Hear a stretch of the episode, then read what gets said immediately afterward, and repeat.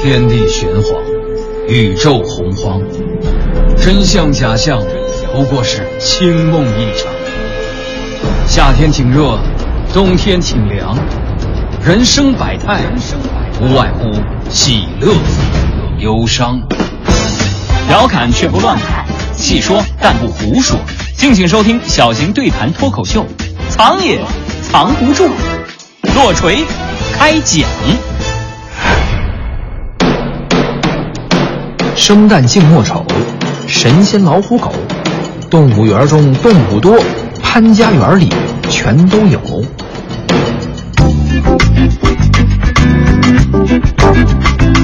昨夜星辰昨夜风，画楼西畔桂堂东。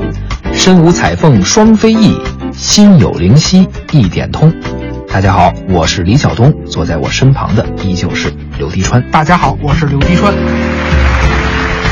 一首熟悉的七言律诗啊，李商隐的《无题》，大家都知道。不过这诗中究竟写了什么？诗人又想通过这首诗表达什么？一千多年来啊，关于这首诗的争论，在文学史上是不绝于耳。没错，不过呢，藏也藏不住，并非一档诗歌节目，我们在这儿不聊诗。哎，如果您喜欢诗呢，您可以关注我和刘迪川我们策划的另外一档节目，叫《诗遇见歌》，有诗有歌，好听，还有众多中央台著名播音艺术家、主持人联袂加盟为您读诗。喜欢诗歌、热爱文艺的朋友，一定不要错过《诗遇见歌》这档节目。哎，我一猜你就又要插播广告。你看呀，我读了诗，你却说不聊诗，那不就为了插播条广告吗？哎，要不说喜欢跟你搭档。哎，您客气了。有两个原因啊，第一，就像刚才那首诗里说的，心有灵犀一点通啊，咱俩有默契。第二呢？第二就是这脸皮厚就是好，不仅可以做盔甲刀枪不入，还能做广告，没完没了啊！你不明白吗？这叫资源整合、组合营销。况且呢，说到脸皮厚，那得是人犀牛。哎，终于又接上了。上期咱说的是犀牛，对，这期咱该说大象了。哎，不过啊，关于犀牛，咱还留了一小尾巴没说。没错啊，最后你还念了一句诗：“身无彩凤双飞翼，心有灵犀一点通。”咱们今天就顺着这首诗，继续聊聊上期没聊完的犀牛的故事。历史也是知识，观点也有笑点。心有灵犀，为啥能一点通？小小的蛇怎么能吃掉一头大象？象牙制品背后究竟有多么残酷？这个藏也藏不住，贪心的代价。聊聊大象和象牙的故事。哎，你先等会儿啊！你这是一句爱情诗，心有灵犀啊！即便不发生在恋人之间，至少也是有默契的人之间啊，惺惺相惜、心心相印的这两个知音呀！你好比咱俩一提动物，我就帮你卖书，对吧？对，咱俩这就叫心有灵犀一点通。翻译成白话文就是臭味相投。谁呀？不过啊，你看啊，灵犀的这个犀字，那就是犀牛的犀，这里头啊有犀牛啊。这句话什么意思呢？翻译过来就是说，身上虽然没有彩色的凤凰那双能飞翔、能高飞的翅膀，但是心灵却能够像灵犀一样，有一条白线相通首尾啊。就是从头到尾有一条白线连着，就相当于是一头黑色的犀牛，从头到尾画了一条白线。哎，大概就这么个意思。这种犀牛呢，就叫灵犀。现在咱们是见不到了，今人也很难想象啊，自然界中真有这么一种动物叫灵犀。而且既然叫灵犀，名字里有一个“灵”字，一般都出自传说，而且肯定是一个什么神兽啊、灵兽啊。哎，没错。比如神话里说这个灵龟啊，对远古文明感兴趣的朋友可能都知道这个河图洛书。嗯，河出图，洛出书，就说这个神龟背负着咱们华夏文明从这个洛水里边出来了，大概就是河南洛阳那一带吧。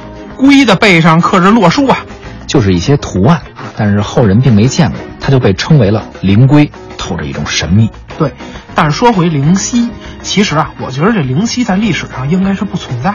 哎，这是你主观觉得不存在，但是唐朝人可不这么看啊。唐朝人认为这灵龟就是古籍里的通天犀。葛洪的《抱朴子》里就说了：“得真通天犀角三寸以上，刻以为鱼，而衔之以入水，水常为人开。”这通天犀不就正是这灵犀吗？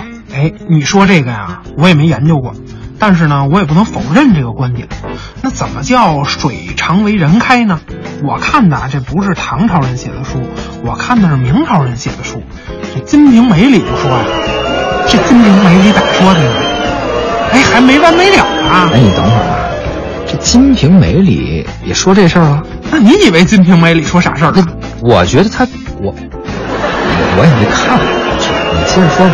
嘿，《金瓶梅》里啊也说到了通天溪，就说这通天溪的溪角啊，如果你把它放在水里，水就能分成两处，分开从中间。一个意思呀，闲之以入水，水常为人开嘛。嗯，但是啊，这也是传说，是故事。有或没有，现在咱们都见不着了。通天溪，心有灵犀的故事虽然是传说，但是犀角啊，却有一个对人类来说非常非常重要的用处，就是做药材啊，做中药。真正的犀角啊，在中药里那真是货真价实的无价之宝。早在唐朝《药性本草》这本书里就记载了，犀角具有镇心神、解大热、散风毒的作用。解热、散风、凝神、镇心。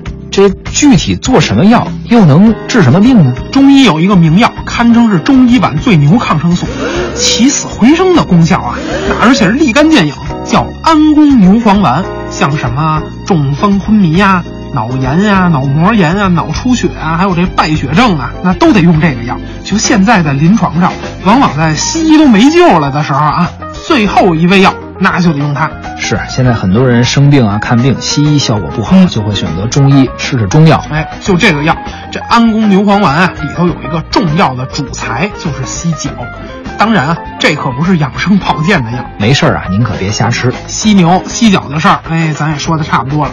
下面咱赶快聊点别的吧。得，聊完犀角呢，说完了犀牛，但是动物园的主题咱不能丢，咱还接着得逛这动物园。哎，这动物园里出产的东西啊，大家最熟悉的。就非象牙莫属了。没错，这名贵啊又珍稀的野生动物，古玩圈里的材料最稀少的是犀角，次之呢那就应该是象牙了。当然了，象牙和大象啊，大家都很熟悉。嗯初四好像也没什么可说的。关键这帮文玩贩子啊，早就给做过无数次的普及了。那咱呢得说点别人没说过的，说点新鲜的。哎，说的大象啊，关于大象的成语或者故事，你了解的多吗？小学课文《曹冲称象》出自《三国志》，那小学二年级时候就学过呀。嘿，你这文学造诣啊，主要靠小学二年级的积累。怎么说话呢？什么叫小学二年级？之前聊琥珀的时候，我可读了一课文啊，《奇异的琥珀》。说玉器的时候，我可背诵了这个滥竽充数。当时那篇文章叫《滥竽充数》。这可是小学三年级以上的。哎，我还以为你都能读到初中了呢，这不都是小学语文课文里的吗？哎，那我再说一个大象的，嗯，关于大象的事儿，叫瞎子摸象，比喻对事物一知半解，不能了解全貌。这可不是小学语文书里边的了。哟，那这哪儿的呀？这可是课外阅读材料的。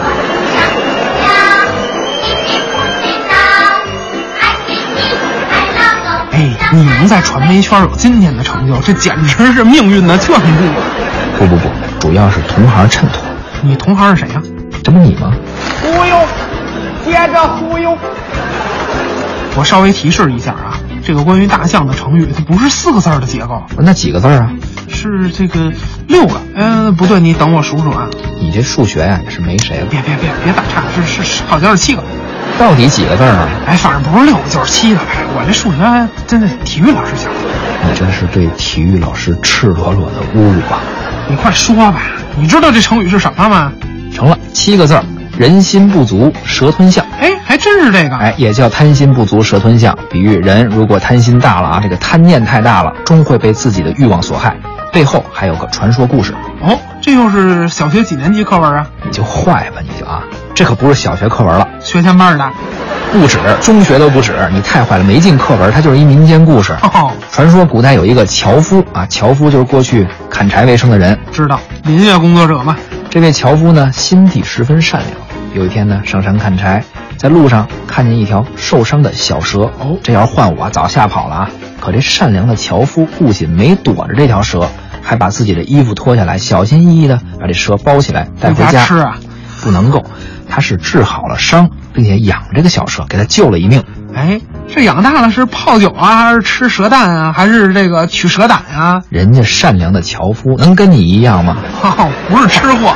况且估计他也没学过中医啊，就单纯的想救这条蛇。嗯，日子久了，樵夫跟这蛇就有感情了。哇，聊斋呀，没那个。不过呢，这蛇呢越长越大，食量也越来越大。嗯，樵夫每天砍柴能挣多少钱？实在是养不起这蛇了。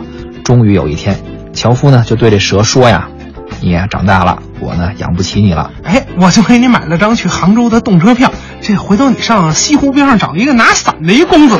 你这《聊斋》都能聊到《白蛇传》上。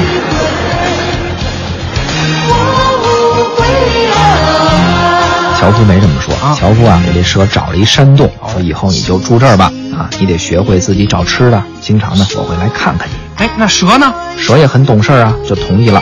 于是呢，樵夫和蛇约定好了，以后只要这个樵夫来到洞口跺三脚，蛇就出来。哎，还整了一暗号。后来樵夫呢成了家，有了儿子，儿子呢又有了孩子，一代一代，这个事儿就传了下去。这一家人呢都经常回去看一看这个蛇。这蛇不死啊？蛇不但没死，而且还变成了巨蟒，还真是成了仙了，能吞云吐雾。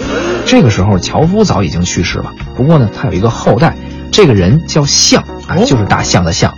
这个象呢看上了一个千金小姐，用现在的话说呢就是富家女吧。这姑娘怎么都好，可是命运弄人呀，偏偏得了一种怪病。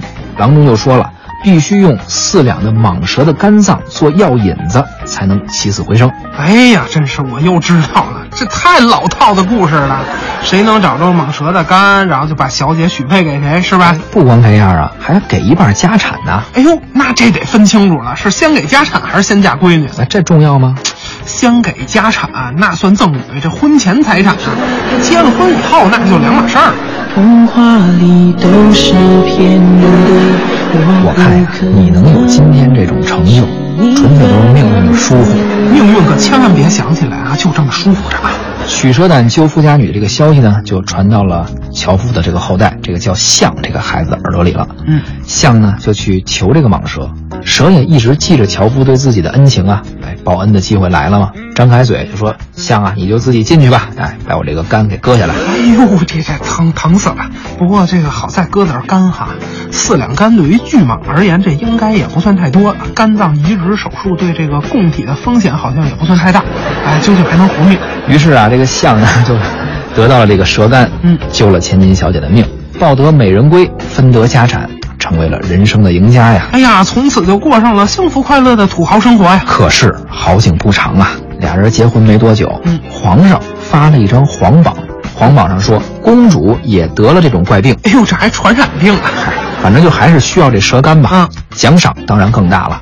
结果这个象这孩子贪心呢，又去哀求这蛇，结果可想而知了。哎呀，又弄出点这个蛇肝，然后就当了驸马，然后千金小姐当了这个妾，从此就过上了更加幸福快乐的土豪家贵族生活呗。你这就是当代现实版的贪心不足蛇吞象啊！哎，开个玩笑。这种贪心之人啊，那肯定不能有好结果呀！哎，这次象再入蛇口，他就再也没出来了。从此以后呢，我们就用贪心不足蛇吞象来形容这种贪心的人，聪明反被聪明误。其实这样的事儿啊，这样的故事在民间还有很多版本，反正都是一个贪心的人和一个蛇的这么一个故事。最终人因为贪心被蛇吃掉了，结果都是这样。哎，很有教育意义的一个传说故事。但其实啊。你知不知道这“人心不足蛇吞象”这个成语，其实有一个更加靠谱的记载。那这是史实，史实，历史上真实发生的故事。对呀，历史也是知识，观点也有笑点。心有灵犀，为啥能一点通？小小的蛇怎么能吃掉一头大象？象牙制品背后究竟有多么残酷？这个藏也藏不住，贪心的代价。聊聊大象和象牙的故事。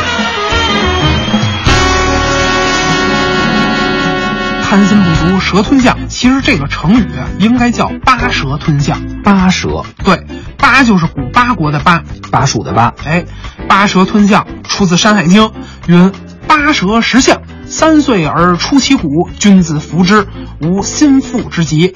说八蛇这种动物啊，能吃掉大象，三年之后再把大象的骨头给吐出来。君子啊，如果能够吃了这个扒蛇的话，那从此就可以不得心脏病，而且还不会肚子疼了。这太扯了！能吃掉大象的蛇得长什么样啊？什么人能吃掉这种蛇呀？哎，历史上很多人都对这句话提出了自己的观点。你比如说两晋的这个大文豪训诂家郭璞，还有清嘉庆年间的经学家郝玉行，嗯，还有近代的学者袁科，这些人都对这句话产生了浓厚的兴趣。怎么说的呀？他们都认为啊，确实是有这么一种蛇能吃大象。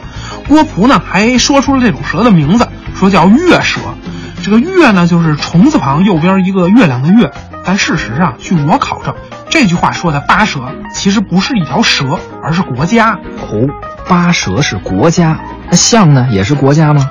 对，八蛇吞象，说的其实是上古时期的一场战争。八蛇的这个八呢，指的就是古八国，就是殷商时期四川、重庆到这个湖北西部的这一带吧，这么一个国家。四川广汉三星堆遗址就是这国家的。对，呃，八国的人呢，他崇拜蛇，蛇呀是国家的图腾，所以说这个八蛇说的就是八国。那象呢，象当然也不可能是大象了，象原本呢是一个人，谁呢？舜，就是尧舜禹的那个舜，呃，舜的弟弟。舜的这个弟弟，他的名字叫象，象啊被分封在了一个叫鼻的地方。据考证呢，这个地方就在今天的湖南省道县境内。这么说，这个鼻正好和八国接壤呀？对，所以说呀，上古时期八国和象之间经常发生战争，但最后呢，这个战争的结果是八国把象给灭了，这才是《山海经》中说的八蛇食象。那后来呢，人们认为蛇呀很弱小，大象呢特别的大。蛇是不可能吃到大象的，呃，所以以讹传讹，到最后八蛇吞象的典故就变成了贪心不足蛇吞象的这个成语了。蛇很弱小，很瘦小啊，大象很强大。嗯，其实又何止是蛇呢？相对于这个陆地上最大的动物大象而言，人类原本也是很弱小的。所以人类捕猎大象，用象牙做工艺品，在古代这就成为了一种力量和智慧的象征。是啊。但是呢，随着人类越来越强大，庞大的大象啊，反而是越来越弱小。其实啊，我原本特别喜欢象牙牙雕。哦，你是说这个古代文物？对。但是后来啊，我真是越来越不喜欢，因为这个象牙这种材质，它细腻坚固，极其利于雕刻精致的器物。所以啊，它的雕刻可以说是集中国古代造型雕刻艺术之大成。你可以看看清宫造办处的这个牙雕，甚至看看二十世纪中后期国营厂的大师作品，真的都是巧夺天工啊！要说中国最棒的牙雕啊，非一个地方莫属。哪儿？台北故宫博物院。没错没错，我印象中啊，一层进门左手边那展厅里头就有好多的牙雕，哎呀，神乎其技。哎，但为什么你知道我后来越来越不喜欢牙雕了呢？我觉得因为它太残忍，实在太残忍了。象牙制品简直就是集人类的这个贪欲、血腥，甚至恐怖美学的一个大成。确实是这样啊，老古文号里公认的。象牙中的极品叫血牙，听着就残忍啊！鲜血的血，流血的血呀！明代曹昭的《革古要论》里就说了：“象牙新锯开，粉红色者为佳。”就像活熊取胆一样残酷啊！将这个正值壮年的亚洲象，身体健康，取活象的牙才能得到血牙，简直就是太惨无人道。这愉快的聊了这么长时间，可一说到这儿，这心里真是流血。之前聊收藏的时候啊，说到一种材质，我们都会谈鉴赏，谈材质艺术。但是，关于动物身上的所谓的这些材质，我们只是讲故事，绝对不能把它当成收藏品、文玩材质来说。没错，象牙呀、犀角啊和藏品材质完全是两个概念、两码事儿。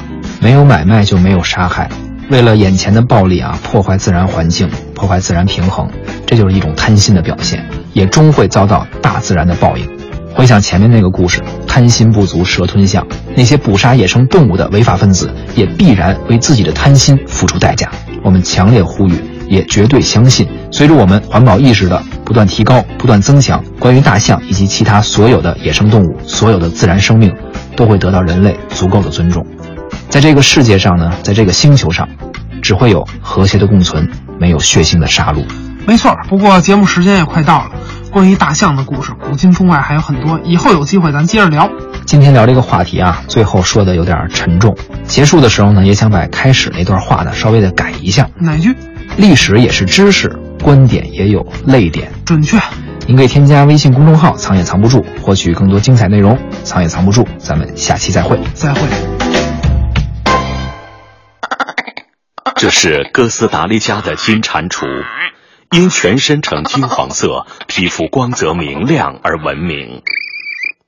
这是夏威夷蜜旋木雀，是世界上最稀有的鸟类之一。这是西非黑犀牛，是黑犀牛中最珍稀的亚种。以上我们听到的声音，并不是动物的原声，而是来自口技演员的模拟表演。人类仅用四十年的时间。就让这些原声从地球上永远的消失了。由于自然灾害、环境破坏等原因，全世界平均每小时就有三个物种被贴上死亡标签。保护我们共有的家园，让生态健康延续。每一个海豚馆里都存在着两个世界，一个是我们听到的。孩子，快看，海豚开始表演了。海豚跳得真高啊！妈妈，海豚正在跟我们打招呼呢。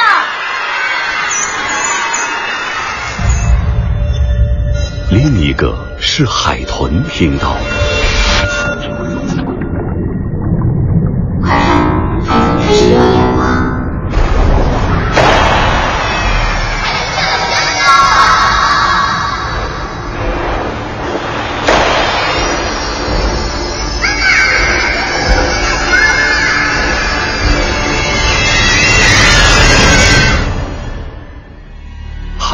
听觉的敏锐程度远远超过人类，我们的每一次欢呼对海豚都是一种伤害，使它们抑郁、生病，甚至自杀。给海豚一个我们的世界，不如还它自由、静谧的海洋。